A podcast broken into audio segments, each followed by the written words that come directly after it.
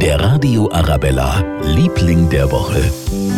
Und das sind in dieser Woche gleich drei Lieblinge auf einen Streich sozusagen. Drei Lieblinge, die in dieser Woche im Klinikum Harlaching auf die Welt gekommen sind.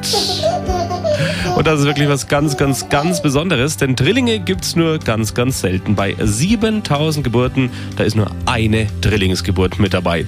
Die drei kleinen Jungs, die sind zwar neun Wochen zu früh auf die Welt gekommen, aber alle munter und wohlauf. Insgesamt 20 erste Pfleger und Hebammen haben sich um die Münchner Kindel gekümmert. Und auch der Dreifachmama Inesa geht's richtig gut. Wir wünschen unserer Münchner Familie alles, alles Gute. Der Radio Arabella, Liebling der Woche.